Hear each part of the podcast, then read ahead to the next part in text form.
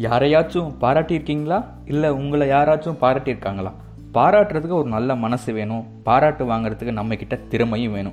டே என்னடா உளர்ற அப்படின்னு கேட்குறீங்களா? ஆமாங்க இன்னைக்கு நான் ஒரு பதினேழு வயசு பையனோட சக்ஸஸ்ஃபுல் கதையை தான் உங்கள் செவிகளுக்கு கொண்டு சேர்க்க போகிறேன் வணக்கம் மக்களை welcome to my podcast money bytes நான் உங்கள் புலிப்பட்டி மணி. ஒரு மனிதனுக்கு திறமை மட்டும் போதுமானதாக இல்லை. தோதான சந்தர்ப்பங்களும் வாய்க்க வேண்டும். சந்தர்ப்பம் வாய்க்காத திறமையோ திறமை இல்லாதவனுக்கு கிடைக்கும் சந்தர்ப்பமோ பயன்படுவதில்லை. இது நான் சொல்லலை கவிஞர் கண்ணதாசன் சொன்னது. சென்னை ஐயப்பன் தாங்களைச் சேர்ந்த பதினாலு வயசு பையன்தான் நம்ம கதையோட ஹீரோ அப்பா பிஸ்னஸ்மேன் அம்மா பிரைவேட் கம்பெனியில் வேலை பார்க்குறாங்க. ஒரு நாலு வயசு தங்கச்சின்னு அழகான குடும்பம். இப்போது சரணுக்கு ஒம்பது வயசு தாங்க ஆகுது. ஆனால் பிஸ்னஸ்மேன் ஆகணும்னு ஒரு ஆசை கனவு லட்சியத்தோட இருக்காரு. சரணுக்கு ட்ரம்ஸ் வாசிக்கிறதுனா ஒரு அலாதி பிரியம். சின்ன வயசில் தட்டு டம்ளர்னு தாளம் போடுறத பார்த்துட்டு தன் மகன்கிட்ட இருக்க திறமையும் ஆர்வத்தையும் உணர்ந்துக்கிட்ட அப்பா தன் மகனை ஒரு நல்ல ட்ரம்ஸ் கிளாஸில் சேர்த்து விட்றாரு. சாதிக்கணும்னு நினைக்கிற பசங்க கிட்ட இந்த மாதிரி ஒரு தனித்திறமை ஒன்று கண்டிப்பாக ஒளிஞ்சிருக்கும். சரணோட அப்பா கொஞ்சம் வித்தியாசமானவர்.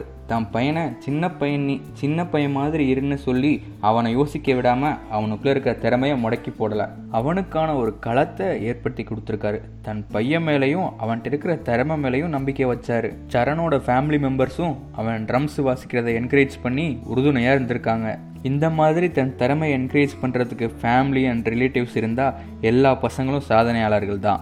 சரண் ட்ரம்ஸ் கற்றுக்கிட்டது மட்டும் இல்லாமல் பாங்கோ ஜிம்பே கஹூன் பறை துடும்புன்னு நிறைய கருவிகளை வாசிக்க கற்றுக்கிட்டாராம் தான் கற்றுக்கிட்ட ட்ரம்ஸ் சம்மந்தமாக எந்த போட்டிக்கும் போனதில்லை பரிசும் வாங்கினதில்லை. தான் பையன் கற்றுக்கிட்ட ட்ரம்ஸ் வீணாக போச்சு அப்படின்னு சரணோட அப்பா ஃபீல் பண்ணவே கிடையாது.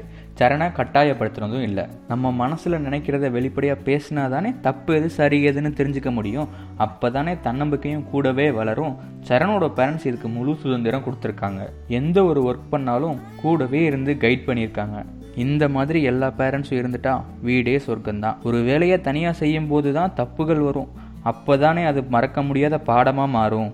நீ ஒரு டாக்டர் ஆகணும் இன்ஜினியர் ஆகணும்னு எந்த ஒரு சூழ்நிலையிலையுமே சரணோட பேரண்ட்ஸ் அவனை வற்புறுத்தினதே இல்லை. சரணோட அப்பா படிப்பு வாழ்க்கை தான் ஆனால் படிப்பு மட்டுமே வாழ்க்கை இல்லைன்னு சொல்லி வளர்த்துருக்காரு.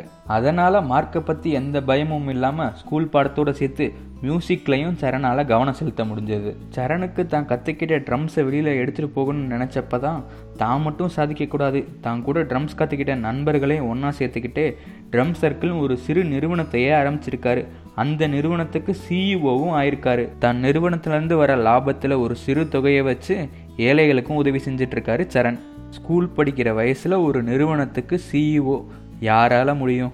சரணுக்கு மணி பைட் சார்பாக இந்த புலிப்பட்டி மணியோட வாழ்த்துக்கள்.